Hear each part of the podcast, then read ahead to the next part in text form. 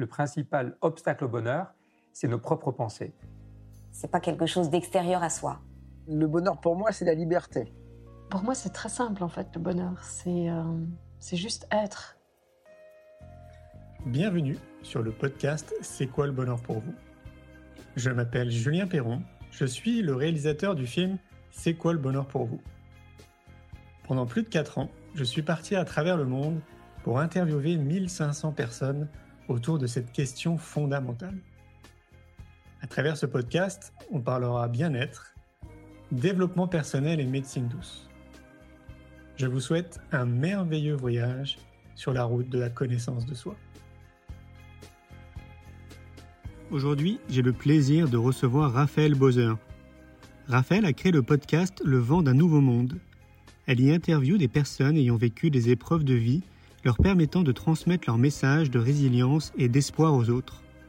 Elle donne également la parole aux enfants, qui ont souvent des rappels inspirants pour les plus grands. Enfin, elle invite à son micro des accompagnants qui œuvrent pour nous aider à nous libérer de nos carcans et à suivre les élans de notre cœur. Je vous souhaite une belle écoute. Bonsoir Raphaël. Bonsoir. Comment vas-tu depuis 5 euh, minutes? Ah bah, Ça va très bien, merci. Très contente d'être là.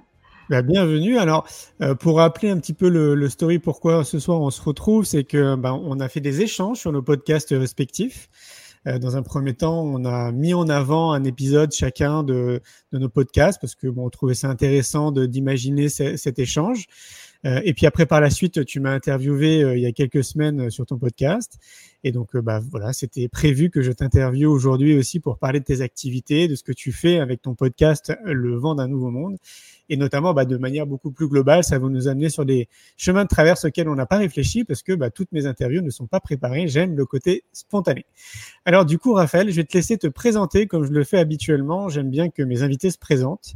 Euh, donc, bah, dis-nous euh, qui tu es, euh, qu'est-ce que tu fais ici ce soir? Ok, merci. Déjà, petite parenthèse, je trouve que c'est une merveilleuse idée de poser la question c'est quoi le bonheur pour vous à Noël? J'y aurais pas ah. pensé et euh, je trouve ça vraiment magnifique comme idée. Donc, euh, je, la, je, la, garde bien précieusement. Ah, chouette, merci. ouais. Euh, alors, qui suis-je? Bah Déjà, c'est vrai que j'ai l'habitude de poser cette question aux gens dans mon podcast. j'ai rarement l'occasion d'y répondre moi-même. Donc, c'est un exercice qui est assez, assez difficile, je dirais. Euh, parce que je crois qu'en fait, la, la question qui suis-je, ça a été un petit peu euh, le, le, fil conducteur pour moi jusqu'à maintenant. Ah Et euh, ouais, parce que disons qu'en général dans notre société, demander à quelqu'un de se présenter, implicitement, on, parle voilà du job.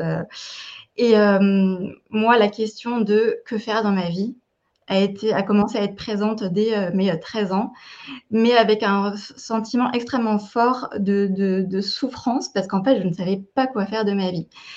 Et, euh, et du coup, j'ai testé euh, énormément de choses, j'ai fait plein d'études différentes, j'ai beaucoup bougé, j'ai beaucoup déménagé. Voilà, donc il y avait une forme vraiment de mouvance aussi dans ma vie.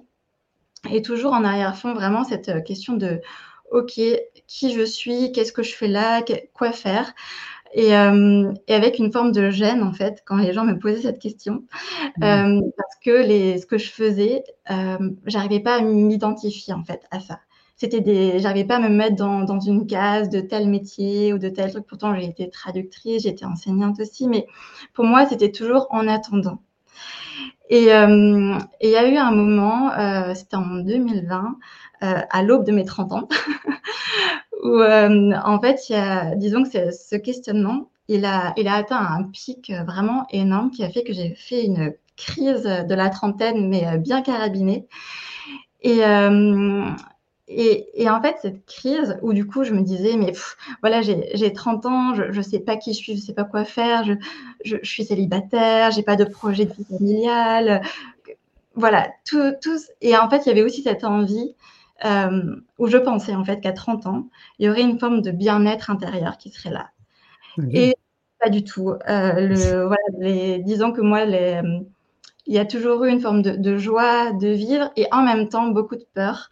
Euh, l'émotion de peur est quelque chose que je connais très bien, l'anxiété, etc. Et je pensais qu'au fur et à mesure des années, en grandissant, en, vieillissant, en maturant, que ça allait finalement disparaître et pas du tout. Et du coup, cette crise, qui a été euh, vraiment une souffrance euh, extrême, a amené à une forme d'abandon, d'abandon total et d'acceptation en fait que j'en étais là où j'en étais et que c'était ok, qu'en fait on partait pas tous euh, du même point et que je pouvais pas me comparer à qui, que ce soit en fait et, euh, que tout était finalement parfait. Il y a eu, bon là je vais pas rentrer dans les détails, mais il y a eu euh, aussi une forme de pardon de, tout ce que je m'étais reproché, jusqu'à maintenant, de pardon aussi à mes parents. Ça s'est fait d'une façon totalement inattendue. Et, et ça m'a amené à une forme de paix. Et cette paix est arrivée juste avant le premier confinement, 2020. Et euh, le confinement a commencé et cette paix était présente. Et au fur et à mesure, elle s'est développée, elle s'est développée. Et elle s'est développée en une forme d'amour qui était toujours euh, plus grand. Et il y a eu un jour où tout d'un coup, il y a eu la... la... C'est pas une prise de conscience parce que finalement, c'est un, un, ressenti euh, un ressenti euh, global, une évidence en fait, que je n'étais pas seulement un corps et que moi qui étais jusque-là sans éducation religieuse, j'étais agnostique, voilà, il y a eu la, bah, l'évidence qu'en fait j'étais j'étais une âme, qu'on était tous des âmes, que c'était et que c'était quelque chose de divin en fait. Il n'y avait pas d'autre mot pour moi à ce moment-là que le mot divin et que voilà, c'était partout. Et donc ça m'a ouvert à, à plein de choses évidemment parce que ça a changé mon regard sur la vie, euh, ça m'a ouvert bien sûr à, à, des choses que je ne connaissais pas comme tout ce qui est euh, euh l'énergétique, mais aussi à tout ce qui est spiritualité que je connaissais pas pas du tout.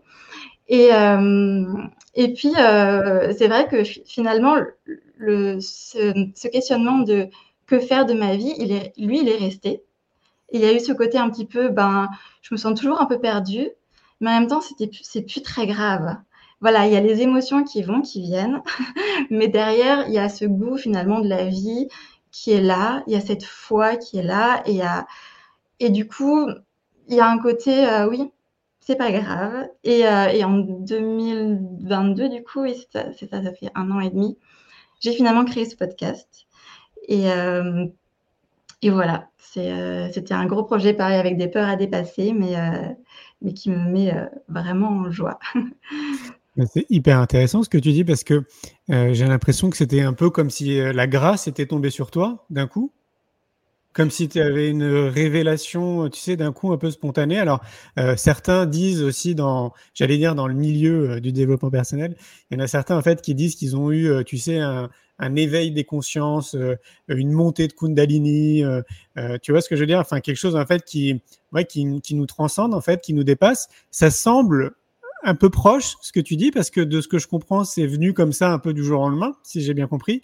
Il n'y a pas eu un déclic générateur, en fait. Il n'y a pas eu quelque chose qui t'a catalysé de cette manière, ou alors peut-être qu'il y a quelque chose, je ne sais pas. Euh, alors c'est vrai qu'en tout cas, moi je dirais sur le coup, j'avais vraiment l'impression que c'était la grâce, euh, voilà, qui était la, ah, le terme aussi que, que j'aurais utilisé. Euh, alors je dirais qu'il y a eu quand même un, un, une forme de cheminement, mais que j'ai pas vraiment conscientisé. Mais quand je regarde en arrière, il y a quand même eu une forme de cheminement. Mais euh, bah, je dirais que déjà, euh, souvent, je crois que la, une forme de souffrance et de mal-être euh, est quand même aussi un, un bon euh, élément déclencheur pour ce genre de d'éveil. et, et moi, c'est vrai qu'en 2019, donc il y a eu pas mal de choses qui se sont passées, et donc, comme je le disais, j'étais vraiment pas très bien. Et je m'étais quand même déjà intéressée au développement personnel. Euh, parce que justement, j'étais timide ou ce genre de choses. Du coup, j'avais déjà mis le nez dans des livres, euh, voilà, mais qui m'avaient strictement rien apporté. Mais en 2019, j'y étais vraiment allée un peu plus euh, profondément. J'étais aussi allée voir une psychothérapeute, etc. Mais disons que c'est là qu'il y a eu quand même certaines choses qui m'ont amené, je pense, à ça. Dans le sens, j'ai commencé à vraiment prendre conscience de mes pensées. Et ça, c'est quand même un gros, gros point. Euh, je dirais, parce qu'il y a eu donc la, prise de conscience euh, que voilà, il y avait plein de pensées dans ma tête, mais que je n'étais pas ces pensées. Et ça, ça a vraiment changé beaucoup de choses parce que euh, j'avais, euh, je m'étais, du coup, j'avais, en 2019, je me suis rendu compte que j'avais un discours intérieur extrêmement rude avec moi-même. Et, euh, mais il y a eu après ça la prise de conscience de ah oui, mais en fait, ces pensées-là, elles veulent strictement rien dire par rapport à moi. Hmm. Et après ça, il y a eu aussi la prise de conscience de ah, mais en fait, toutes ces pensées, en fait, c'est pas moi qui les crée c'est pas moi qui les génère.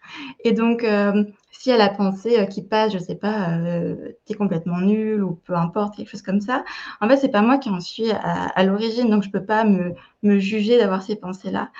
Et, et, du coup, ça a fait à chaque fois des prises de distance, tu vois, comme ça. Et, et puis après, il y a eu la lecture d'un livre de Lise Bourbeau qui s'appelle La puissance de l'acceptation, qui, je mmh. pense aussi, a, a beaucoup aidé. Je sais pas si tu l'as lu. Alors celui-là, non, j'ai lu Écoute ton corps de Lise Bourbeau. Ah oui, bah celui-là, je ne l'ai pas lu, moi. Mais euh, oui, la puissance de l'acceptation, elle parle beaucoup euh, en fait de l'effet miroir. Euh, et cet effet miroir, en fait, c'est l'idée que finalement, tout ce qu'on voit à l'extérieur de nous, c'est un peu les projections de notre ego. dans le sens, une personne qui nous parle de quelque chose, finalement, on va avoir on va l'entendre avec nos propres filtres. Et, euh, du coup, l'idée de Lise Bourbeau, c'était un petit peu de dire euh, tout ce que tu reproches à l'autre, tout ce que tu vas critiquer chez l'autre, en fait, c'est quelque chose que tu te reproches à toi-même ou que tu n'acceptes pas chez toi, que tu n'assumes pas. Et, euh, du coup, il y a eu donc un moment où juste après donc mon anniversaire, de ces 30 ans. En fait, j'ai ouvert une lettre que je m'étais écrite à moi-même cinq ans auparavant, où je, où je m'étais fait une liste en fait euh, d'objectifs à atteindre à mes 30 ans. Alors, est-ce que c'est une bonne idée ou pas? J'en sais rien. mais en tout cas, ça a été ça. En fait, j'étais euh, donc j'habitais en Autriche à l'époque et j'avais fêté mon anniversaire en France et j'ai pris le train et c'est dans le train que j'ai ouvert cette lettre. Et en fait, ça a été un petit peu le summum de ce de cette crise où justement le fait de lire tous ces, ces objectifs pardon que je n'avais pas atteints en fait, ça m'a fait remonter mais des émotions, mais d'une puissance. Heureusement, il y avait quasiment personne dans le train parce que j'ai versé toutes les larmes de mon corps. Mais je pense que je suis allée au bout de l'émotion en fait. Et en plus de ça, euh, j'ai pendant ce qui se passait tout ça, j'écrivais. En fait, j'avais pris euh, l'habitude euh, d'écrire ce qu'on appelle le flot de pensée, donc d'écrire toutes les pensées qui me venaient en même temps. Et au fur et à mesure de l'écriture, donc c'était un train qui durait 8-9 heures, hein, donc j'avais le temps d'écrire. Et en fait, c'est au fur et à mesure de ça que j'en suis venue à penser à mes parents et à ce que tout ce que je leur reprochais. Et mmh. ça a été la prise de conscience de oh mon Dieu, mais tout ce que euh, tout ce que je peux parfois même détester chez eux, quoi. Euh, en fait, je, vois que je l'ai aussi, et ça a été vraiment extrêmement rude, toutes ces prises de conscience. Et je pense que c'est c'est tout ça, en fait. C'est un moment où je suis allée tellement loin dans cette émotion et dans cette prise de conscience de mon Dieu, mais en fait, je suis euh, terrible dans le sens, je suis exactement comme ce que je, je, ne supporte pas chez les autres. Il y a eu un moment de mais en fait, je, suis obligée de m'y abandonner parce que je peux rien faire. C'est comme ça. Mmh. Et, et j'ai pas cherché, mais tout d'un coup, il y a eu cette acceptation. Mais c'était vraiment une évidence, c'était l'acceptation. Et après ça, il y a eu un goût de, la paix que j'avais jamais connu. Mmh. Et euh, je pense que c'est quand on va au bout d'une émotion extrêmement, extrêmement forte, extrêmement profonde, que après ça, il peut y avoir que la paix en fait. C'est comme si on avait transcendé finalement cette émotion, je dirais. Oui, je vois ce que tu veux dire. Alors moi, je, pense qu'il y a plusieurs chemins pour arriver à la paix intérieure. C'est un des chemins, évidemment. Euh, moi, je ressens cette paix intérieure depuis de nombreuses années, mais je pense que c'est le, fruit bah, de mon cheminement très personnel et de tout ce que j'ai mis en place euh, dans ma vie, que moi j'appelle bah, une discipline de vie, euh, on peut l'appeler comme on veut, une routine, etc., euh, qui fait que bah, déjà, moi, je me fais passer en priorité euh, tous les jours. Je suis ma priorité de tous les jours. Je pars du principe que pour que je sois bien avec les autres, que je sois bien dans mon activité perso, pro, etc. Euh, bah, il faut d'abord que je m'occupe de moi, donc euh, de ma machine biologique, de mon état d'esprit, etc. Donc j'ai mis en place euh, bah, depuis oui plus de 30 ans maintenant des outils, on va dire, hein, qui me permettent d'être bien. Donc ça passe beaucoup par l'alimentation, le sport, le sommeil, la nature, des exercices de relaxation et autres, etc. Je m'extrais assez souvent aussi de chez moi parce que j'ai besoin de prendre du recul et de sortir aussi de temps en temps de ma zone de confort. C'est assez important pour moi. Et donc comme ça, c'est complètement intégré dans ma vie. J'ai le sentiment que parce que aussi j'ai commencé très tôt, faut le dire quand même, j'ai commencé vers l'âge de 10 ans quand même, euh, que ça m'a permis justement bah, déjà de me comprendre, euh, de me connaître. Et moi, je fais une vraie différence entre comprendre et se connaître. Euh, et donc de, cheminer davantage vers une pleine connaissance de moi-même. Et j'ai vraiment le sentiment que c'est ça, moi, qui, encore à l'heure d'aujourd'hui, m'amène une vraie paix intérieure c'est cette connaissance que j'ai de moi. Euh, c'est un peu comme si j'avais le manuel, tu sais, de Julien Perron et que je me comprenais et que je sais en fait euh, ce qu'il faut que je fasse pour remplir mes réservoirs, parce qu'on a plusieurs réservoirs pour être bien en fait, tu vois, pour être juste bien dans, dans ma vie de tous les jours. Quoi. Et ça, ça m'apporte moi une fois de plus une vraie paix intérieure. C'est un autre cheminement. oui, tout à fait. Je pense vraiment qu'il n'y en a pas un, il y en a, il y en a mille, il y en a ou presque même il y en a un pour chacun. Et mhm. euh, et, je vois, moi, que, tu as cité pas mal de choses, euh, le sport, le mouvement, la nature. Et euh, c'est vrai que j'ai quand même l'impression que tout ce qui euh, se rejoint, en tout cas, dans le fait de, trouver cette, paix en soi, c'est quand même le fait de lâcher le mental. Oui.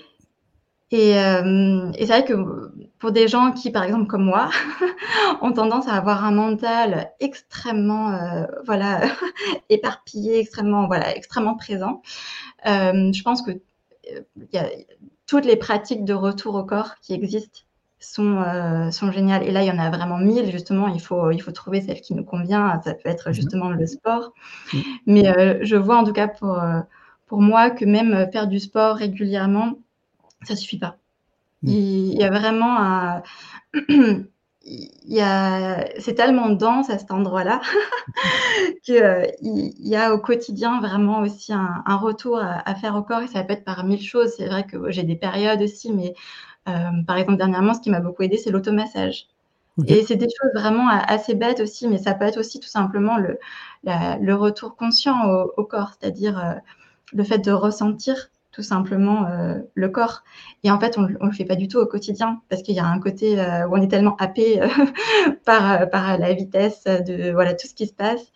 Mais je pense que voilà, ça peut être une merveilleuse routine de, de, se prendre plein de petites minutes dans la journée juste pour revenir à soi de façon extrêmement courte. C'est très bien. Mm. Je trouve ça bien que tu le dises parce qu'effectivement, moi je le dis très souvent, je trouve que dans l'idéal, il faudrait qu'on se positionne chacun et chacune comme des chercheurs, tu sais, pour soi-même et qu'on trouve réellement qu'est-ce qui est bon pour nous en termes d'alimentation, de mouvement, de sport, de nature, de d'exercice de relaxation, parce qu'on est tous différents. Si on est 8 milliards, je pense qu'il y a 8 milliards en fait, tu vois, de, de, potentiels différents, donc de chemins différents pour vraiment euh, prendre soin de nous très concrètement. Et j'aime bien en fait ce que tu dis parce que c'est vrai que pour des personnes, moi le, sport très clairement, je sens en fait ça me fait vraiment du bien. Euh, tu vois, moi j'ai pris l'habitude par exemple de tout arrêter à partir de 4h30 de l'après-midi et à 4h30, hop, je prends mon vélo et je vais faire à peu près 30 km de vélo. Euh, et après, bon, je reviens ici et je, et, je vois en fait la différence de ce mmh. que je suis dans mon être avant de partir et quand je reviens. Je suis complètement différent, enfin en tout cas dans une énergie, une vitalité qui n'a rien à voir. Et ça, moi, je sens en fait que ça me fait du bien. Et donc c'est bien ce que tu dis, c'est que tu vois, pour toi, visiblement, le sport est pas suffisant. Et donc c'est là, en tant que chercheuse que tu es, que tu as trouvé, tu vois, d'autres choses que le massage, par exemple. Là, dernièrement, bah, ça, te, ça te faisait aussi un petit plus en plus de sport, etc. Et ça, je trouve que c'est bien de le dire parce que parfois les gens peuvent dire, ah bah, moi j'essaie de tout faire en fait, je mange bien, je fais du sport, j'ai la nature, mais il manque quelque chose. En tout cas, ça n'a pas l'air d'être suffisant. Et voilà, tu vois, c'est, mmh. il faut continuer à chercher en fait pour trouver réellement ce dont on a réellement besoin. Tout à fait. Et je pense que ce qui, ce qui est important, c'est de vraiment aller voir au niveau du cœur, bien sûr. Parce que euh, si on fait quelque chose, mais qu'on ne le fait pas avec le cœur, finalement, ça va pas forcément avoir l'impact souhaité. Donc, on peut faire autant d'heures de sport qu'on veut par semaine. S'il n'y a pas euh, vraiment euh, la joie ou l'appel du cœur qui a été là, hmm, est-ce que ça va vraiment avoir un impact? Je ne sais pas. Et du coup, j'ai quand même le sentiment, de toute façon, euh, et puis ça rejoint voilà ce que j'ai vécu en 2020 et ce à quoi je goûte encore régulièrement. Mais c'est en fait finalement derrière tout ça, il y a l'amour. Et, et en fait, peu importe, je pense, quelle activité on va faire, si on y met du cœur, il y a un moment où on n'est plus dans le mental où, euh, et on est dans son corps parce qu'on est pleinement dans l'instant présent, en fait, tout simplement. Et du coup, je pense que c'est, euh, oui, l'idée de chercher, en fait, ce pourquoi on a une facilité peut-être à, aimer. Euh, ouais. Mm. ouais. Ouais, j'aime beaucoup cette notion d'amour. Ça, c'est tu sais, j'ai réalisé deux films et c'est un des films que, un troisième film que j'aimerais peut-être bien réaliser qui s'appellerait C'est quoi mmh. l'amour pour vous justement? Ah oui, parce que, ouais, parce que je trouve que on aurait tous, à mon goût, hein, j'ai l'impression qu'on aurait tous des définitions différentes justement de ce que pourrait être l'amour. Un peu comme la question c'est quoi le bonheur pour vous Je me suis rendu compte que bon, on avait tous des définitions finalement, même s'il y avait des choses qui se croisaient, on j'aurais pu continuer des années et des années et chacun avait sa propre définition. Et moi, je trouve vraiment que l'amour c'est une des clés en fait tellement essentielles mais je trouve qu'on a perdu réellement le sens de ce que c'est l'amour, tu sais. D'ailleurs, tiens, je pourrais te poser la question, c'est quoi l'amour pour toi, euh, ben Pour moi, l'amour, je dirais que c'est... Euh, en fait, tous ces concepts, bonheur, amour, euh, pour moi, c'est des concepts justement que le mental ne peut pas vraiment percevoir. Et du coup, c'est pour ça que c'est difficile de mettre des mots dessus. Mais euh, quand, euh, du coup, en 2020, euh, j'ai vécu cet éveil de cœur, vraiment, j'ai ressenti un amour que je n'avais jamais ressenti. Et pour moi, j'ai mis le, mot amour inconditionnel dessus parce que je ne savais pas quoi mettre comme mot dessus. Mais disons qu'il y, a une part de moi qui, aurait très très envie d'ailleurs de ressentir à nouveau cet amour-là. et dans cette intensité-là, on va dire. Mais du coup, je dirais que finalement, l'amour, c'est, presque un, un, ressenti euh, englobant, embrassant, euh, quelque chose, quelque chose qui nous fait fondre en fait. Euh, mais oui, je ne saurais pas comment l'expliquer d'une autre façon. Moi, j'ai l'impression que dans notre inconscient collectif, quand on parle d'amour, tout de suite, l'image qu'on a en tête, c'est le couple. C'est la relation, tu sais, avec quelqu'un. Euh, et moi, j'ai toujours tendance à dire que c'est assez réducteur de voir les choses sous ce prisme-là, parce que moi, j'ai, en tout cas, c'est mon intention dans tout ce que je fais de mettre de l'amour. Euh, dans la cuisine, dans bah, quand je suis en train de discuter avec toi ce soir, dans tout ce que je fais en fait, c'est vraiment mon intention et j'essaie de vraiment d'aller tout le temps dans, dans, cette direction parce que ça me semble l'énergie, l'une des, des, énergies peut-être la plus puissante qu'on a dans, sur cette planète Terre en tant qu'être humain. Euh, et j'ai le sentiment que c'est cette énergie qui nous relie tous les uns aux autres. Donc là, on rentre euh, dans quelque chose qui est assez mmh. subtil. Donc c'est juste ma perception, hein, je précise. Moi, j'ai vraiment le sentiment, alors c'est peut-être une façon un peu spirituelle de voir les choses, mais qu'on est tous reliés, c'est un peu comme des fils, qu'on est tous connectés les uns aux autres, tous les êtres humains, tous les êtres vivants sur notre planète. Et ce qui nous relie, ça fait très bisounours, hein, mais j'ai l'impression que c'est cette énergie d'amour et c'est ça, en mmh. fait, pour moi, le secret, euh, si on a envie d'une société euh, euh, plus empathique, plus bienveillante, plus altruiste, une société beaucoup plus positive que ce qu'on vit là en ce moment, bah, je me dis que si chacun, on faisait du mieux qu'on pouvait tous les jours dans nos faits et gestes, dans ce qu'on fait, en fait, dans notre être, dans ce qu'on est, dans ce qu'on transpire, qu'on mette cette énergie d'amour, je pense qu'on serait dans une société déjà un peu différente. Parce que c'est, ça part d'une vraie volonté, quoi. Et donc pour moi, l'amour, c'est, tu vois, c'est beaucoup plus vaste en réalité que, que ça, quoi. Ah, mais tellement. je, trouve ça, je trouve ça magnifique. Et c'est vrai que tu dis bisounours. Et c'est vrai qu'il y a. On peut voir ce côté. Et en même temps, j'ai l'impression que finalement, au fond, tout le monde souhaite ça. Donc, on, peut avoir ces termes un peu jugeants, euh, ces bisounours, etc. Et en même temps, au fond de nous, il n'y a, que ça qu'on veut. Euh, et, je suis tellement d'accord avec toi. Et d'ailleurs, ça me fait penser, quand tu dis, euh, voilà, euh, l'amour dans le couple, etc., que j'ai aussi le sentiment, d'ailleurs, qu'on aime chaque personne de façon complètement différente. C'est jamais le même, le même amour, finalement. Et, et ouais, ce que tu dis, et c'est vrai que ça, ça rejoint vraiment un des messages forts que j'ai envie de faire passer avec, avec mon podcast. Ce côté, ok, suivre son cœur en fait vraiment suivre son cœur. Et euh, oui, euh, moi, je me dis, bah, bien sûr, si, euh, si chacun en arrivait à suivre son cœur, donc ses élans d'amour, en fait, finalement, et qu'on faisait quelque chose pour lequel on a de l'amour assez, assez facilement, ah, bah, c'est sûr, hein, je pense aussi que le monde, serait bien différent. Mm. J'ai l'impression. Alors après, bien évidemment, il faut se rendre compte aussi de la société dans laquelle on évolue. On en a parlé un tout petit peu au début, donc moi j'entends par là, il y a un vrai conditionnement quand même sociétal. Donc c'est, on serait conditionné euh, dans le sens où on intégrait euh, le plus tôt possible le savoir-être, la connaissance de soi, euh, tu vois, la co-créativité, la coparticipation, la bienveillance, l'empathie, la gratitude, que ça fasse partie vraiment d'un projet sociétal. J'aurais pas ce discours-là aujourd'hui, bien évidemment, mais bon, force est de constater que c'est pas du tout notre conditionnement sociétal et peu importe dans quel pays on, vit. Donc j'aime bien rappeler qu'il faut pas non plus flageller, hein, si on, c'est-à-dire qu'on n'a pas été éduqué, on n'a pas été instruit à à voir les choses sous ce prisme-là, à, agir aussi de cette façon.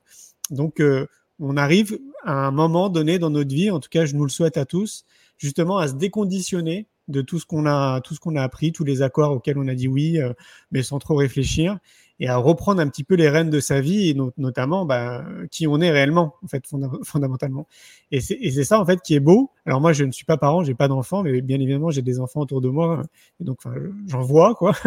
Il suffit juste d'observer les enfants tu vois en fait qui sont remplis d'amour. Tu vois mm.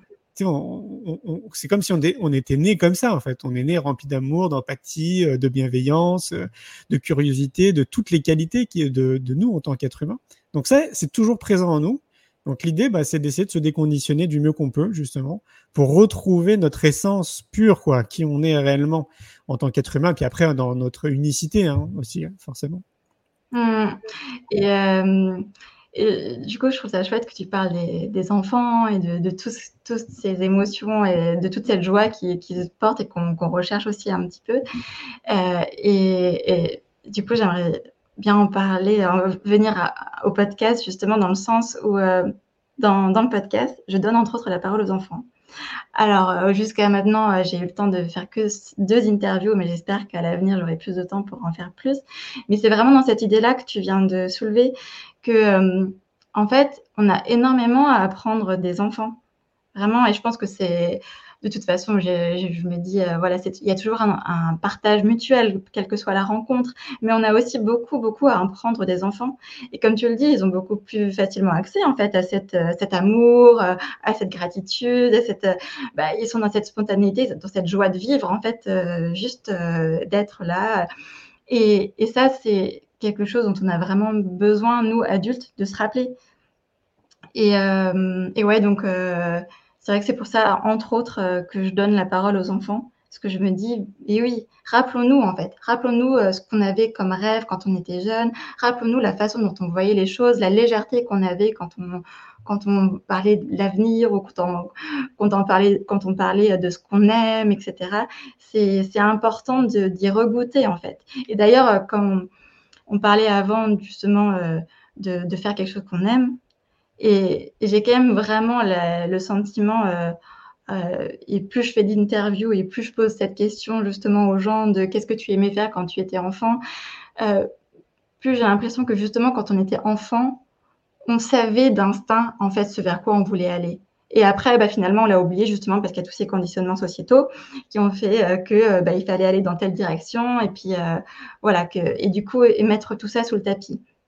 Mais euh, je pense que euh, c'est une clé, en fait, de, de revenir à ça. Oui, c'est clair. On est beaucoup plus connecté à notre créativité, notre partie intuitive, mais on ne sait pas trop ce que c'est en réalité. Donc, euh, c'est difficile déjà en tant qu'adulte de capter comment fonctionne l'intuition. Mais en tant qu'enfant, je pense qu'on n'a pas vraiment conscience de ça, mais ça fait partie justement, je trouve, de nos atouts. Quoi. on est tous équipés de ça. on a une certaine facilité quand même à suivre notre intuition quand on est plus jeune. Et après, bah, comme tu le dis, voilà, il y a le conditionnement, etc.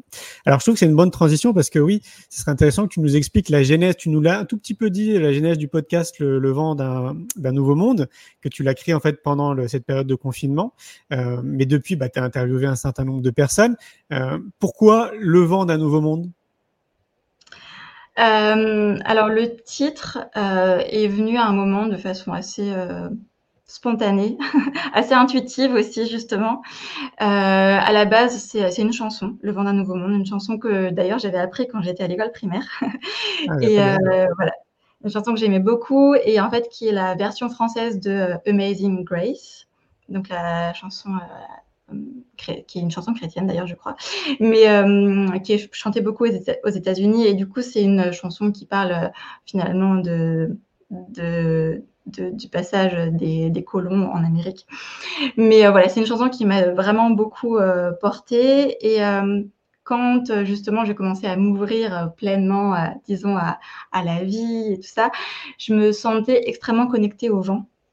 Il y avait, parce qu'en fait, j'avais c'était comme si justement bah, l'amour était palpable à ce moment-là. Euh, et du coup, j'avais le sentiment d'avoir des bouffées d'amour, euh, d'inspirer euh, la, joie. Oh, c'est vrai que c'était très, très particulier comme période qui a duré plusieurs semaines. Et entre autres, à ce moment-là, quand il y avait du vent, je me sentais un peu enivrée par le vent. Et j'ai commencé à filmer les, les, arbres au vent parce que du coup, j'étais très dans l'émerveillement, la contemplation de ce qui se passait. Et surtout, de quand il y avait du vent est ce que ça faisait bouger dans l'espace. Donc comme ça, c'est un petit peu bizarre.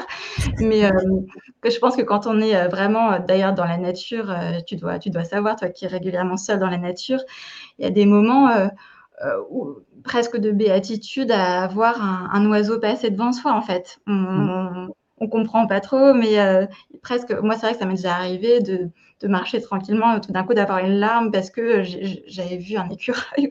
Mais y a, je pense qu'il y a un côté où quand on est dans la nature, on est justement beaucoup plus facilement dans cette détente et du coup dans cette euh, euh, et du coup cette euh, il y a plus cette accessibilité à, à, la vie avec un grand V on va dire. Et, et voilà, du coup, c'est pour ça le titre, tout simplement. À un moment, c'est venu comme ça. Mm. Et la première interview que tu as faite, c'est avec qui? C'est quelqu'un qu'on connaît euh, C'est drôle parce que. Alors, en fait, moi, à, la toute base, je voulais interviewer uniquement des personnes, euh, monsieur et madame tout le monde. Euh, c'était vraiment, je me disais, bah, il y a tellement d'interviews de gens connus, en fait, c'est toujours les mêmes qu'on entend.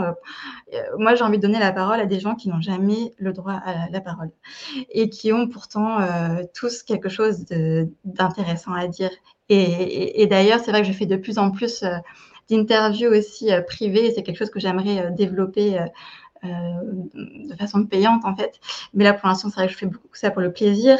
Et plus j'interroge ben, monsieur et madame tout le monde, vraiment tous les âges, etc., plus je me rends compte qu'on a tous une histoire incroyable, qu'on a tous des... En fait on a tous des choses à, apprendre, à, enseigner aux autres d'une certaine manière, parce qu'on a tous un vécu qui peut parler au moins à quelqu'un. Et donc, euh, voilà, je trouve que c'est assez fabuleux comme, euh, comme prise de conscience aussi. Et en fait, la première personne que j'ai interviewée, c'était un ex à moi, euh, mais qui a un parcours de vie vraiment très particulier parce qu'il il est paraplégique depuis quelques années. Et, et bon, c'est vrai que du coup, bah, j'ai vécu avec lui et j'ai vu ce que c'était aussi. Et pour moi, le sujet de la résilience aussi est un sujet que je trouve extrêmement important. Et, et bon, outre la paraplégie, il avait vécu aussi la, perte d'une maison qu'il avait construite lui-même euh, à un moment qui était parti euh, en fumée. Donc il avait tout perdu, etc. Donc c'est une personne voilà, qui avait vécu vraiment des épreuves de vie euh, très très fortes, très compliquées, et qui était encore en vie, qui était encore heureux de vivre, qui s'en sortait très bien. Et pour moi, c'était une évidence que ce soit lui le premier, en fait. Mmh, mmh. Et là, depuis, tu en as interviewé combien? Écoute, je sais pas. je pourrais pas te dire parce qu'en plus, comme en général, je fais deux épisodes par personnes, que je fais également des épisodes solo. Euh, où je parle de, de, moi un petit peu, mes apprentissages, euh, quand je tâtonne, ce qui marche, ce qui ne marche pas. Parce qu'il y avait aussi l'idée, euh, disons que j'ai quand même beaucoup lu en développement personnel après cette ouverture. Euh, parce que là, j'avais le temps de lire des livres, etc. Et puis, forcément, euh, j'y suis allée de façon assez monomaniaque aussi, euh, parce que c'était tout d'un coup un nouveau pan qui s'ouvrait et j'avais besoin de, tout savoir, de tout comprendre. Mais il y avait, je me suis bloquée énormément de fois au fait que hum, c'était la théorie et que j'arrivais pas à la mettre en pratique. Il y avait tellement de concepts euh, que je me disais, ah oui, le lâcher prise, ah oui, j'ai envie de lâcher prise, ah j'ai envie de faire ci, mais je comprends pas comment on fait en fait. Ou l'intuition, tu vois, je me disais, ah mais ça m'est déjà arrivé de sentir mon intuition vraiment, mais la plupart du temps, euh, j'y arrive pas, je comprends pas comment je fais pour la toucher du doigt, cette intuition. il y avait vraiment l'envie, parce que moi je le trouvais pas ailleurs, de dire, ok, toute cette théorie, comment on fait en pratique. et donc, euh, voilà, c'est parti aussi de là, de, parler de moi, mon cheminement avec euh, ce, qui ce que j'ai essayé, ce qui raté, ce qui marchait, pour dire, bon, bah voilà, moi, comment ça s'est fait, et peut-être que ça peut vous inspirer. Euh, hmm. Alors, c'est un, un, sujet, je trouve, l'intuition. Du coup, tu, tu, arrives maintenant à être plus à l'écoute de ton intuition? Bah, Disons que c'est de plus en plus simple mais ça dépend aussi des périodes.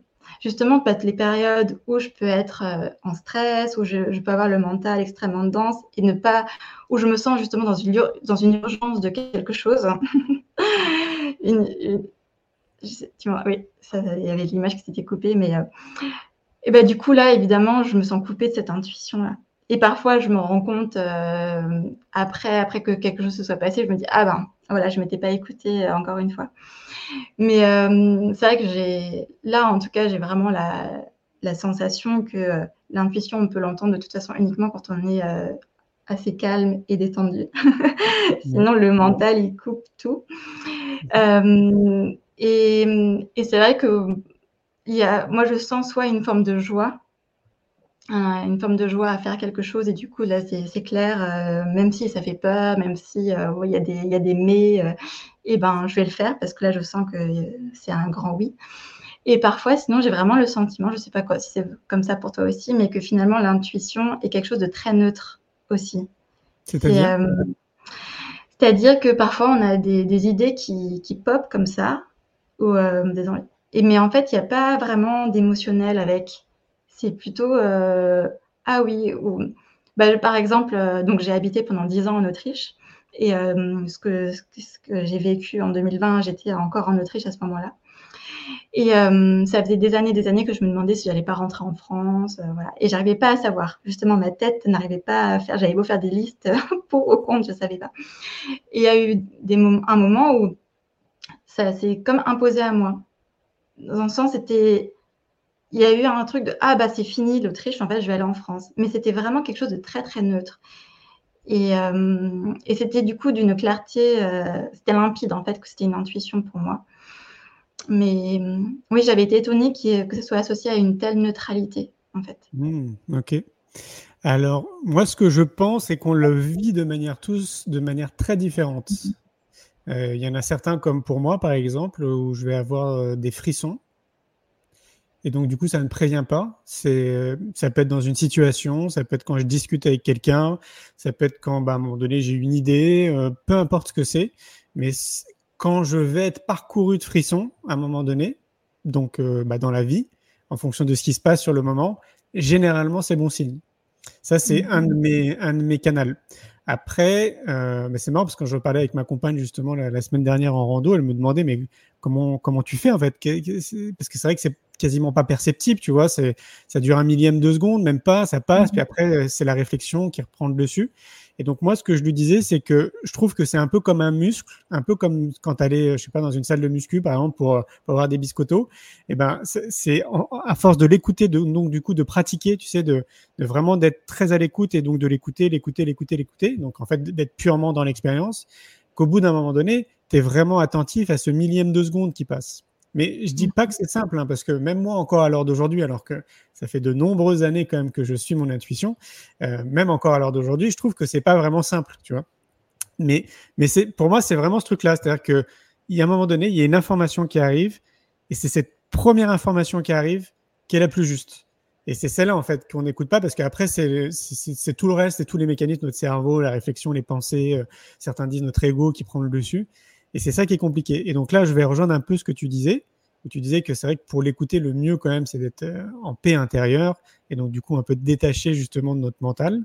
Bah, pour moi, pour en arriver là, justement, il faut mettre en place dans notre vie, et je dis bien il faut, même si j'aime pas ce terme, il faut, mais c'est une nécessité de mettre en place dans notre vie une discipline, une vraie discipline déjà au moins pour être bien dans notre corps et pour être bien dans notre tête. Sans passer par ces étapes, ça me paraît vraiment compliqué de pouvoir écouter son intuition euh, le, plus le, plus finement possible. Quoi. Et donc l'alimentation dedans va être hyper importante. Parce que bah, c'est pareil, on mange juste parce qu'on a faim, on a oublié de manger euh, juste pour nous apporter au moins de l'énergie et de la vitalité. C'est un peu comme le disait Hippocrate, hein, que notre alimentation, c'est notre premier médicament. Ça, on l'a complètement oublié. Mais ça, déjà, c'est, enfin, pour ceux qui sont un peu pragmatiques, on va dire, euh, si vous avez déjà un corps qui est propre au niveau de ce que vous mangez, si vous, euh, si vous faites de l'activité physique pour extraire justement les toxines, pour libérer aussi des, des molécules du bonheur, etc., bah, forcément, euh, vous serez beaucoup plus connecté à votre partie intuitive et créative. Parce que, bah, je le mets entre guillemets, tout sera propre. Tu vois ce que je veux dire? Sinon, en fait, c'est comme s'il y avait plein de couches les unes après les autres. Et donc, c'est pas évident de laisser passer l'intuition parmi toutes ces couches. Et donc, mm. très souvent, moi, je dis, il faut revenir aux bases, les amis, quoi. Ceux qui s'intéressent à l'énergétique, euh, je sais pas, au Reiki, au Feng Shui, à l'intuition, à tout ce que vous voulez, parce que dans le monde de la connaissance de soi, il y a plein, plein, plein, plein de choses avant de vouloir pratiquer et s'intéresser à, plein de choses dans le monde de la connaissance de soi, revenez déjà aux fondamentaux. Prenez soin de votre corps et de votre état d'esprit parce que c'est déjà très challengeant de le faire convenablement parce qu'on ne nous l'a pas appris. Quoi. On nous l'aurait appris une fois de plus, ça serait beaucoup plus simple. Mais là, on ne nous l'a pas appris. Donc, euh, ça, demande du temps, de l'énergie. Ouais, tout à fait d'accord. Revenir aux bases. Et euh, euh, je voudrais rajouter l'émotionnel à ce que tu as cité parce que euh, tu, parlais justement de l'alimentation. Et hum, alors moi, j'ai eu des soucis de santé assez lourds il y a quelques années et entre autres, je pouvais quasiment plus rien manger. Et euh, suite à ça, j'ai développé euh, des, un peu des troubles légers du comportement alimentaire. Et, hum, et je vois qu'il y en a quand même beaucoup, en particulier des femmes, j'ai l'impression quand même, à avoir un rapport assez compliqué avec la nourriture, parce qu'on l'utilise quand même assez pour beaucoup d'entre nous, j'ai l'impression, comme euh, un petit peu anesthésiant émotionnel. Et euh, moi, je vois, hein, je suis euh, la première à, m'observer et à voir que c'est quelque chose qui, est, très, qui est, presque impulsionnel en fait. En fait. Et ce, que, je veux dire, c'est que au lieu de se juger d'avoir ces comportements-là, par exemple, ça peut être vraiment utile. Moi, je vois qu'en tout cas, c'est quelque chose qui que j'utilise finalement pour apprendre à me connaître, pour revenir à moi, pour revenir à cet émotionnel. Parce qu'en fait, euh, derrière, il y, a un, y y a un émotionnel qui a envie d'être entendu. Et, euh, et je pense que euh, c'est important de ne voilà, de pas se flageller, de pas arriver à, à ces bases, euh, ce socle en fait qu'on aimerait tous euh, avoir de, de vie saine, mais de l'utiliser au contraire pour s'observer, pour justement toujours apprendre à se connaître un petit peu mieux et à mettre aussi d'ailleurs de l'amour dessus et de la bienveillance dessus et, euh, et voilà et, ressentir en fait ressentir ce qui est là et après pourquoi pas manger le gâteau d'ailleurs mais en tout cas si on fait une minute de pause de revenir au corps et de ressentir rien que ça c'est vrai que ça change beaucoup de choses. Oui, et puis en fait, le plus important derrière tout ça, c'est de faire du mieux qu'on peut tous les jours. Mm. Chacun où on en est, avec nos compétences, avec ce qu'on est là sur le moment. On est, euh, on est tous différents malgré tout. Et donc, euh, déjà, de faire du mieux qu'on peut tous les jours pour prendre soin de soi, euh, moi, je rêve de ça. Je rêverais que 90% de la population fasse ça tous les jours. Tu vois, qu'ils se fassent passer en priorité, avoir leurs enfants, leurs femmes, leurs maris, tout ce que tu veux. Et que, tu vois, ça rien que ça, mm. déjà, de faire du mieux qu'on peut. Oh là là, quel cadeau, euh, quel cadeau on ferait pour l'humanité, pour la planète, ça serait, ça serait génial. Mais moi, ce qui me rassure, c'est que tu sais, j'ai commencé il y, a, il y, a, très très longtemps, hein, euh, plus d'une trentaine d'années. En fait, ce qui me rassure, c'est que je vois que plus les années passent, et c'est tout le temps croissant. Tu sais, ces personnes qui ont des prises de conscience, qui, euh, bah, qui essayent de faire du mieux qu'ils peuvent justement pour prendre soin d'eux, etc. Je sens que c'est tout le temps croissant. Je serais un peu inquiet si c'était l'inverse. Mais mmh. là, euh, forcé de, de, constater, à travers d'ailleurs dans deux domaines, moi, dans lesquels je mets beaucoup d'énergie, l'éducation et la connaissance de soi, eh ben, c'est tout le temps de manière croissante. Donc, on progresse, il y a de plus en plus de déclics. Les périodes de confinement, je trouve d'ailleurs, ont accéléré les prises de conscience et ont généré plein, plein, plein de déclics. Donc, tant mieux aussi, c'est le côté positif. Et voilà, donc c'est pour ça que moi, du coup, je, je suis très optimiste tu vois, j'ai envie de vivre jusqu'à 112 ans. J'ai envie de, de, me donner l'énergie d'être en forme au moins jusqu'à 112 ans pour continuer à semer les graines, etc. Parce que j'ai envie de voir justement ce changement je, suis vraiment sûr qu'à un moment donné, on va arriver à une phase de notre humanité où il y aura plus de 50% de la population euh, qui sera quasiment en fait dans l'obligation d'avancer dans cette direction. Donc voilà. ouais, ouais tellement d'accord. Et c'est vrai que ça se, on le voit, on le perçoit tous, j'ai l'impression qu'en fait, euh, le il y a un changement qui va vraiment dans le bon sens, malgré tout ce qui se passe à côté. Et ça, bien sûr, c'est là, c'est encore là. Mais on voit qu'il y a tellement de personnes qui ont envie de, changer les choses, en fait, parce qu'on n'en peut plus aussi, il faut bien le dire. Mais euh, ouais, il y a, je, veux dire, même au fur et à là, en seulement, euh, comme tu dis, les confinements ont aidé, seulement, en seulement trois ans, je veux dire, il y a quand même une ouverture incroyable de, plein, de, plein de gens. Et, euh, et, une envie de prendre soin de soi, etc. C'est vrai que c'est là. Et je me dis, bah oui, quand tu auras 112 ans, si ça avance euh, de façon euh, aussi, si ça continue à être aussi rapide que ça, bah, ça va être, euh, ça va être grandiose. Et c'est vrai que moi, c'est que je suis, je suis également très optimiste et ça fait partie vraiment de, de ce pourquoi, en fait, j'ai créé aussi ce podcast d'ailleurs. Parce que à partir du moment où moi, je, me suis rendu compte que, bah, en fait, on était, on était tous des âmes incarnées finalement qu'on n'était pas que, que ce qu'on pouvait percevoir il y a, y a, une forme de, euh, de peur de l'avenir qui s'est aussi euh, complètement évanouie parce que j'étais beaucoup dans l'éco-anxiété avant ça. Et, euh, et maintenant, bah, c'est vrai qu'évidemment, il y a la conscience écologique qui reste. Bien sûr, quand on aime la nature, de toute façon, ça peut pas être, ou la vie d'ailleurs, ça peut pas être autrement. Mais il y a aussi une forme de... il n'y a plus du tout d'inquiétude quant à l'avenir pour moi, c'est clair qu'on va tous, en fait, euh, euh, s'ouvrir un peu tous comme des. je vais être dans le, dans le bisounours, bisounours, euh, parce que ce qui me vient là, c'est de s'ouvrir un peu comme des petites fleurs chacun, parce que mmh. j'ai l'impression qu'on tend vraiment tous vers ça. On, est tous poussés à ça. Et il y a tellement de. tellement de choses qui ont, qui ont lieu, tellement de gens qui, qui essayent de changer les choses.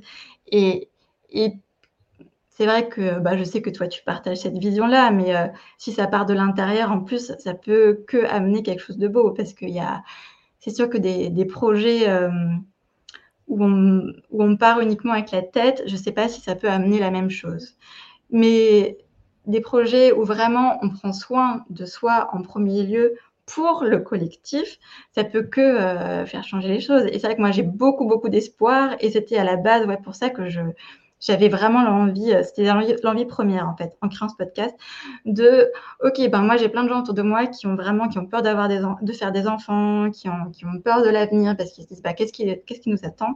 Moi j'ai de l'espoir à revendre, donc euh, donc je vais partager là-dessus. Merci de le faire et c'est vrai que c'est bien de le rappeler. Moi, je le dis aussi très souvent. On se rend pas compte parce que c'est pas médiatisé. Le mainstream ne s'occupe pas de ça. Euh, on est des millions de personnes à travers la planète à se mobiliser. Euh, comme toi tu le fais, comme moi je le fais, euh, chacun avec nos compétences, avec euh, bah, qui on est, une fois de plus. Hein, c'est le, le, même cheminement, je veux dire, que le domaine de la connaissance de soi. Et ça, c'est vrai qu'il y a encore très peu de gens, moi je trouve, qui s'en rendent compte parce que, bah, évidemment, le mainstream véhicule plutôt des informations anxiogènes, fatalistes, dépressives. Enfin voilà, c'est tout l'inverse. Et c'est vrai que moi, j'ai toujours conscience, et je le dis très souvent, que je me suis créé mon propre microcosme, bien évidemment. Je me suis créé ma propre vie de rêve. Donc, forcément, les gens qui m'entourent, qui sont dans mon monde, forcément, ce sont des gens qui sont quand même un peu comme moi et qui pensent comme moi. J'ai bien conscience de ça. Ça reste une petite bulle, forcément. Euh, j'ai bien conscience de tout ce qui se passe à l'extérieur de ma bulle. Mais pour autant, euh, à force de voyager, parce que ça fait quand même plus de 25 ans maintenant que je me balade moi, un petit peu partout, euh, bah, force est de constater que je rencontre énormément de gens en fait qui euh, qui se bougent en fait, tu vois, qui essayent des choses. Je trouve qu'il y a un film d'ailleurs qui était très bien et qui reste d'ailleurs très bien, qui était sorti à l'époque, c'est le film Demain de Cyril Dion. Mmh, ah oui. Mmh. Tu l'as vu, ouais. Je trouvais ça génial parce que voilà, il mettait un peu en lumière quelques citoyens à travers le monde qui se mobilisent et juste à travers une action citoyenne qui arrive à faire changer les choses de manière très massive, parfois. Et, euh, et ça, tu vois, jusque peut-être qu'il y avait des documentaires, des reportages, c'est pas impossible, mais je trouve que le film de Cyril Dion a très bien marché du coup et a éclairé justement ce, un peu ce truc-là en disant attendez les gars, en fait, il se passe des choses quand même sur notre planète. Il n'y a pas que des informations négatives, il y a quand même des citoyens aussi qui font bouger les choses. Et moi, souvent, je dis que bah, je suis juste un citoyen aussi, moi, à ma manière, qui essaye de faire, d'apporter sa petite pierre positive, tu vois, à, un monde meilleur, quoi. Et j'aimerais, j'aimerais qu'il y ait euh, un canal un peu euh, comme TF1 qui véhicule justement, bah, tu vois, toutes ces initiatives, ce que tu fais, ce qu'on fait, enfin, tous ces, toutes, ces, toutes ces personnes en fait qui se bougent. Et on est tellement nombreux. C'est un peu comme une boîte de Pandore, tu sais, j'ai l'impression. Euh, et c'est frustrant de, de, se rendre compte que la majorité des gens ne se rendent pas compte de ce qu'il y a dans cette boîte. Ouais. ouais. Tout à fait. Et en même temps, euh, je sais qu'il y avait eu des, initiatives où ils avaient essayé à la télé. Euh, justement de faire des journaux des bonnes nouvelles comme ça et que ça n'avait pas pris. Et parce que je pense quand même que aussi, c'est vrai, quand on va pas bien, on a aussi tendance à être encore plus mal quand on voit ce qui va bien. Oui, ça nous renvoie aussi des choses très douloureuses. Et il y a, le cerveau aussi fonctionne euh, d'une certaine façon qui fait qu'on a plus tendance à voir les problèmes que les solutions, etc. Donc, je ne sais pas si ça marcherait euh, vraiment sur, à la télé comme ça, parce que je pense que finalement, il faut que ça soit aussi quelque chose qui, qui vienne d'une envie euh, de la personne en tant que telle. Et celles qui, qui ont besoin de se sentir entourées, je pense qu'elles elles, savent où, chercher et, qu'elles trouvent. Quoi. Ah ben moi, tu vois, je suis pas persuadé de ça parce que je me rappelle que Frédéric Lopez avait essayé justement une émission euh, autour du bonheur. Et donc, euh, alors je crois que c'est ses propres mots ou c'est d'autres personnes qui avaient dit du monde de la télé comme quoi ça n'avait pas fonctionné justement parce que le public n'était pas réceptif. Et moi, je le remets quand même en question parce que ce sont les médias en réalité qui ont dit ça. Et, euh, tant que c'est pas moi qui ai mené l'enquête, tu vois, que je remettrai toujours ça en question en, réalité mmh. parce que j'ai vraiment un gros doute. Je, je, vois, il y a des canaux, je pense à notamment un site qui s'appelle Positive, euh, Positive Air, je crois, un truc comme ça, euh, qui a fait de son site internet vraiment que de l'actu positive. Ça fait un petit moment qu'ils existent. Et si tu t'abonnes à leur site, si c'est encore le cas, tu reçois une newsletter tous les jours. Et il y a je sais pas combien d'articles de trucs positifs. Ce site-là, il cartonne. Vraiment. Enfin, en tout cas, de, mmh. de l'époque, hein, je suis plus trop en contact avec eux, mais vraiment, il cartonnait. Vraiment. Et il y a d'autres sites comme ça, je pense à euh, Monsieur Mondialisation, enfin, il y en a plein qui vraiment cartonnent aussi. Ils ont énormément d'abonnés. Euh, ils ont vraiment beaucoup, beaucoup, beaucoup de personnes qui les suivent. Donc, je me dis, si ça marche sur les réseaux sociaux, et, je passe les comptes TikTok, les comptes Instagram de personnes aussi qui véhiculent de l'information positive et qui ont des millions de personnes qui les suivent, j'ai du mal à me dire, tu vois, pourquoi en fait une chaîne de télévision, ça fonctionnerait pas? Je, mmh. J'ai un petit doute. Mmh. Ouais. Oui, c'est c'est mon, côté, euh, c'est mon côté critique, c'est mon côté à, à, remettre un peu les choses euh, dans leur contexte, en tout cas à ne pas croire tout de suite ce qu'on me dit, parce que moi, de ce que je viens de te donner comme exemple, et je pense que je peux en donner beaucoup d'autres, il y a une vraie demande. Moi, quand je me déplace encore à l'heure d'aujourd'hui pour aller parler de mon film, c'est quoi le bonheur pour vous, pour donner une conférence autour de mon livre, euh, c'est quoi le bonheur pour vous, les gens me disent ah enfin, ça fait du bien quand même de parler un peu de bonheur. Mmh. Tu vois ce que je veux dire? Donc, euh, et ça, si tu savais le nombre de fois qu'on me le dit, c'est euh, c'est vraiment beaucoup, beaucoup, beaucoup de fois. Donc, euh, moi, je pense que ça, ça, ça pourrait fonctionner. Peut-être tout dépend de qui s'en occupe, de ce qu'on fait avec. Oui, c'est vrai, du format de l'émission. Oui, tout à fait. À mm. J'invite les ah. gens un jour qui. pourquoi, pas, pourquoi pas lancer l'idée d'ailleurs, Julien Exactement. Bah, c'est vrai finalement, tu commences à, je veux dire, à tu as commencé, comme tu dis, à 30 ans, mais en fait, justement, tu es parti de zéro et tu as quand même construit un monde assez, assez immense. Tu rassembles vraiment beaucoup de gens maintenant. Donc, tu commences à être quand même pas mal connu. Donc, euh, pourquoi pas? Pourquoi pas? En tout cas, ça me fait penser à euh, il y a peut-être 4-5 ans, je dis, parce qu'en parallèle de ça, tu sais, je fais des interviews, mais aussi dans le monde de l'éducation. Donc là, j'interviewe mmh des personnes qui sont dans l'éducation. Et très souvent, je disais, mais il faudrait absolument qu'il y ait une chaîne dédiée au monde de l'éducation, parce qu'en fait, ça n'existe pas. Et ça y est, en fait, maintenant, elle existe. Elle s'appelle School TV. Euh, ça se trouve, ouais, ça se trouve sur Numéricable, enfin un peu partout, je crois, sur le câble. Moi, j'ai plus de télé, mais voilà, elle existe maintenant. Il y a des gens qui se sont lancés. C'est des pros d'ailleurs de la télé qui se sont lancés. Apparemment, le contenu a l'air d'être vraiment très intéressant. Donc, c'est une chaîne, c'est en continu. Ils parlent que d'éducation. Ils invitent des gens autour de l'éducation. Enfin, je trouve ça génial. Par contre, il semblerait qu'ils soient pas très bons en com parce que euh, il y aurait pas trop de euh, d'auditeurs, de personnes qui, euh, qui les suivent. Quoi. Mais le contenu a l'air d'être vraiment bien. Donc voilà. Donc, tu vois, en lançant cette idée de créer une chaîne peut-être positive autour du bonheur, il y a peut-être des gens qui vont se lancer. c'est lancé dans l'air. Et, et, après, c'est vrai que j'ai quand même l'impression que beaucoup de gens qui ont cette envie profonde de changement, ils sont pas trop à regarder la télé. Donc euh, c'est peut-être pas aussi le voilà le public euh, finalement euh, c'est vrai que bah, YouTube et, tous les réseaux sociaux sont énormément utilisés et et, c'est beau aussi, moi je trouve justement euh, que ça laisse la place bah, à tous ces podcasts indépendants, toutes ces chaînes YouTube indépendantes. Et, euh, et, du coup, euh, comme je le disais, c'est aussi l'occasion, pourquoi pas, de mettre en avant des gens qui ne sont pas du tout connus. C'est voilà.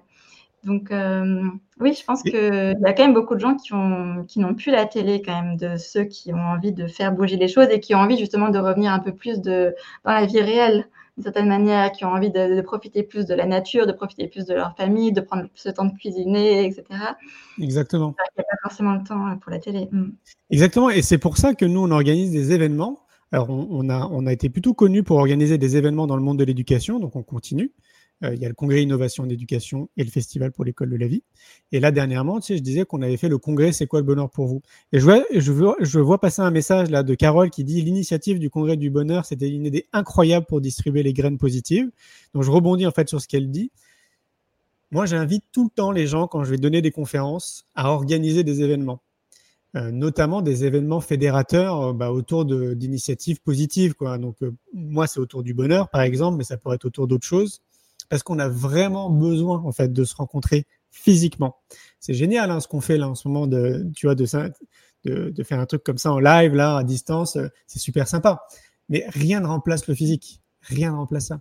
C'est mm. fou. Donc euh, du coup Carole me fait penser à ça. C'est vrai que l'énergie, ce qu'on a vécu, on le vit tout le temps dans les événements qu'on organise, mais là c'était la première autour du bonheur. Franchement, moi cette énergie, elle m'a suivi, peut-être encore même un peu maintenant, ça se trouve. C'était fou de, de voir en fait toutes ces personnes ouais, rempli d'amour, de bonheur, de joie, de gratitude, euh, de prise de conscience. J'ai jamais vu un événement de ce que nous on organise où il y avait autant de personnes qui se faisaient des hugs, tu sais, qui se faisaient des câlins. Vraiment, c'était génial. Moi, le premier, en plus, j'adore ça, donc euh, j'étais ravi. Mais c'était vraiment topissime. Et je pense que là, effectivement, ça a semé plein de graines. Donc, s'il y a des gens là qui nous écoutent et qui avaient les épaules pour organiser des événements, faites-le. C'est vraiment important. Ouais, et, j'aimerais rebondir là-dessus euh, parce que euh, il y a plein de gens, je pense, qui ont ces, idées-là, ces envies-là, mais qui n'osent pas ou qui se disent j'ai pas l'énergie, etc. Et, c'est vrai que euh, moi, le fait de faire ce podcast, ça a été un truc énorme pour moi. Alors, ça peut paraître de l'extérieur vraiment pas grand-chose, mais moi, j'ai dû dépasser mais énormément de peur en fait la peur euh, de m'exprimer, en particulier sur des sujets qui sont encore euh, controversés, qui peuvent être tabous, euh, et, de faire des choses qui me mettaient vraiment presque à nu, ou alors qui me mettaient en avant. Et du coup, il y avait ce côté, bon, ben, vulnérabilité également, parce que si tu oses faire quelque chose, on peut beaucoup plus facilement te critiquer, entre autres. Bah et je pense qu'il y a beaucoup de gens qui, qui ont peur de ne pas avoir ouais de bah, il y, en a mille et une des peurs, hein, mais euh, le, regard des autres, la peur de ne pas y arriver, etc. Mais euh, ça fait partie aussi des choses que j'ai vraiment envie de dire. De ok, euh, moi, le, ce, projet podcast, il m'a permis de dépasser énormément de ces peurs. Et en fait, j'ai l'impression aussi, si on parle justement du bonheur, que finalement, la, joie, le bonheur est souvent derrière ces, peurs. Et que s'il y a quelque chose qui nous fait un petit peu envie, mais qu'on se dit ah non, moi je ne sais pas trop, euh, vraiment essayer d'y aller parce que vraiment c'est là derrière que se cache euh, bah, le, plus grand épanouissement. Et ça peut être des toutes petites choses aussi. Hein. Moi je vois, parce que ça revient aussi à cette idée du, du succès. Tu sais, euh, parce que c'est vrai que ça, aussi, euh, on voit beaucoup de gens euh, ben, dans les interviews voilà, qui ont euh, bah, fait plein de choses, hein, qui ont écrit des livres, qui ont réalisé des films, qui ont fait plein plein de choses. Et, mais en fait, il y, a, besoin de voir ça, mais il y a aussi besoin de voir que finalement, dépasser une petite, une petite peur qui a l'air d'une petite peur de l'extérieur peut être une grande, grande peur à l'intérieur, en fait. Et que ça, c'est un succès, mais incroyable. Et un petit exemple qui me vient là en ce qui me concerne, c'est que cette année, je me suis inscrite à une chorale et qu'en fait, ça, j'aurais jamais cru que j'aurais été capable, il y a quelques années encore en arrière, que je puisse faire ça, parce qu'il y a plein d'histoires derrière. Mais... Et, voilà, c'est aussi pour rappeler qu'il n'y a pas de petits événements, il n'y a pas de petites choses et que c'est vrai que ça serait magnifique que des gens organisent un peu plus de choses. Et je pense que parfois, il y a quand même beaucoup de peur qui sont le frein. Et... Mm. Ah bah oui, très clairement. En fait, on, se met, on est les premiers à se mettre nos propres freins. Hein. Euh, et c'est pour ça que moi, tout ce que je fais jusqu'à présent, c'est de manière purement intuitive, parce que quand tu suis ton intuition, tu te mets pas des freins, justement. Enfin, en tout cas, moi, c'est comme ça que je le vis, hein, bien évidemment. Mais euh, si j'avais écouté, c'est-à-dire si j'avais pris euh, le temps de la raison, de poser des questions autour de moi, je sais pas, par exemple, pour réaliser les films, parce que c'est pas mon métier, moi, j'ai pas de diplôme. Hein. Je suis dyslexique et dysorthographique. bon, alors, tu vois, j'ai si je, si je m'étais posé des questions en me disant, bah, en fait, moi, j'ai pas, je sais pas faire de film, pas de diplôme, je sais pas comment on utilise une caméra, comment on interviewe les gens, bah, en fait, je me serais jamais lancé.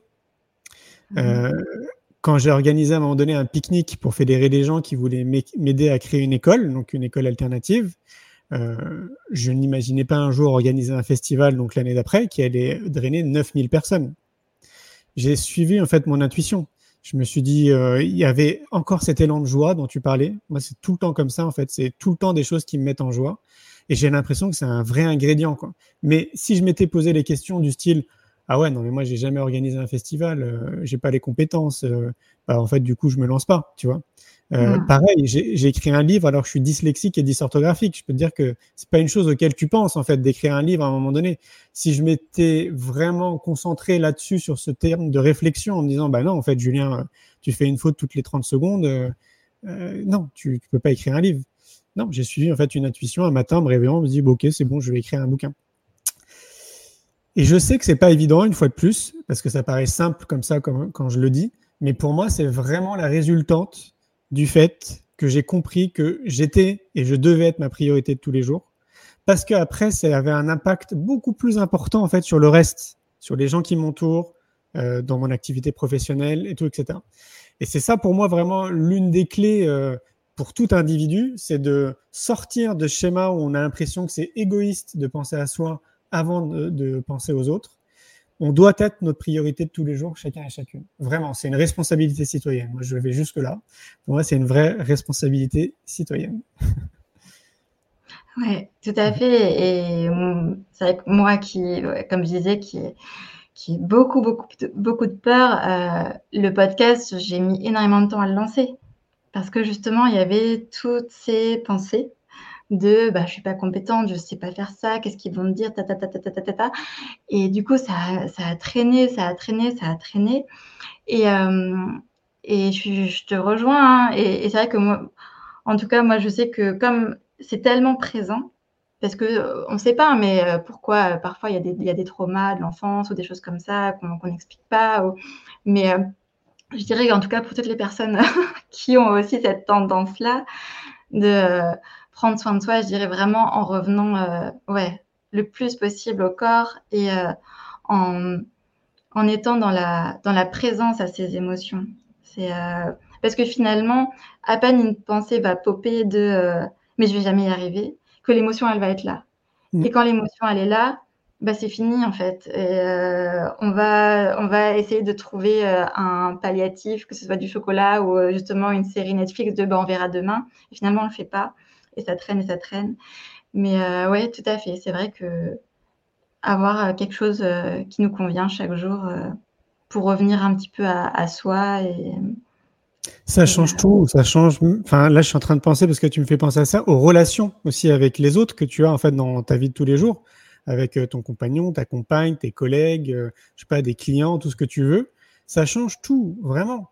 Euh, et en plus, moi, ce que je trouve génial dans ce que je vis euh, depuis maintenant 45 ans, euh, c'est que je connais en fait les phases. C'est-à-dire que il y a eu des phases quand même dans ma vie où j'ai pas pu convenablement avoir cette discipline pour X raisons.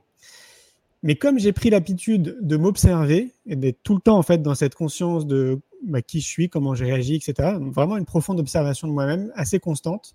J'ai vu que j'étais différent justement quand je ne mettais pas en place tous ces outils où je me fais passer en priorité. Et ça, et ça avait un impact sur tout.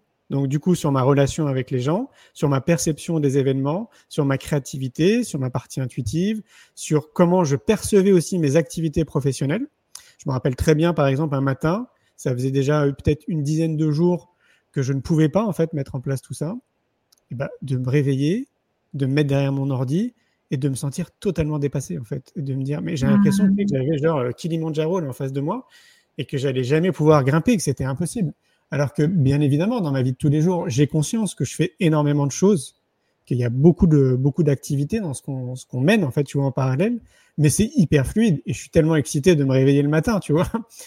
Et c'est ça qui est génial. Donc je, je peux voir moi en fait cette différence. Donc comme je sais que 80% de la population, ils sont comme ça, c'est-à-dire qu'en fait ils sont comme quand moi j'ai pas le temps en fait de prendre soin de moi. Ben, je sais que du coup, tu vois, je, je, je vois en fait par quoi ils passent.